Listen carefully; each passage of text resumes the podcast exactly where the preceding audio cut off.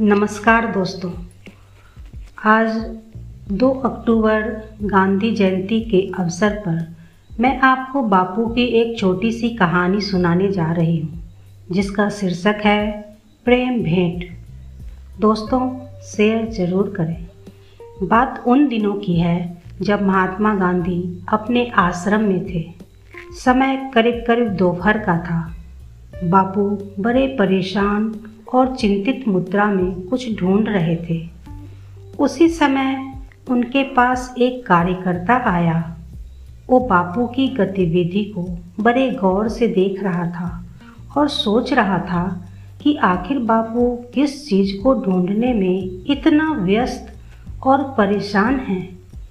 उनकी यानी बापू की चिंतित मुद्रा को देखकर कार्यकर्ता को नहीं रहा गया, तो अंत में उसने पूछ ही लिया, बापू आप क्या ढूंढ रहे हैं? बहुत देर हो गई, बहुत परेशान हैं। ऐसी कौन सी चीज़ है जिसके न मिलने से आप इतने परेशान हो रहे हैं?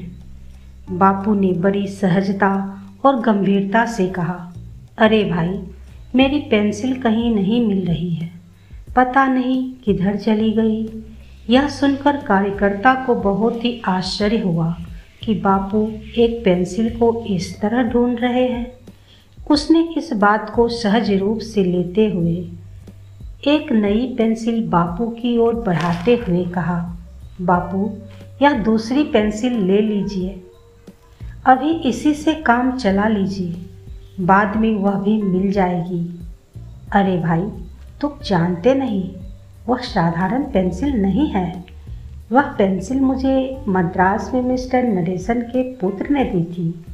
वह पेंसिल मैं खो नहीं सकता। कहते हुए बापू फिर अपनी खोज में जुट गए। कुछ समय के पश्चात आखिर पेंसिल मिली, तभी बापू को चैन मिला। दोस्तों, जानते हैं वह पेंसिल कैसी थी, कितनी बड़ी थी?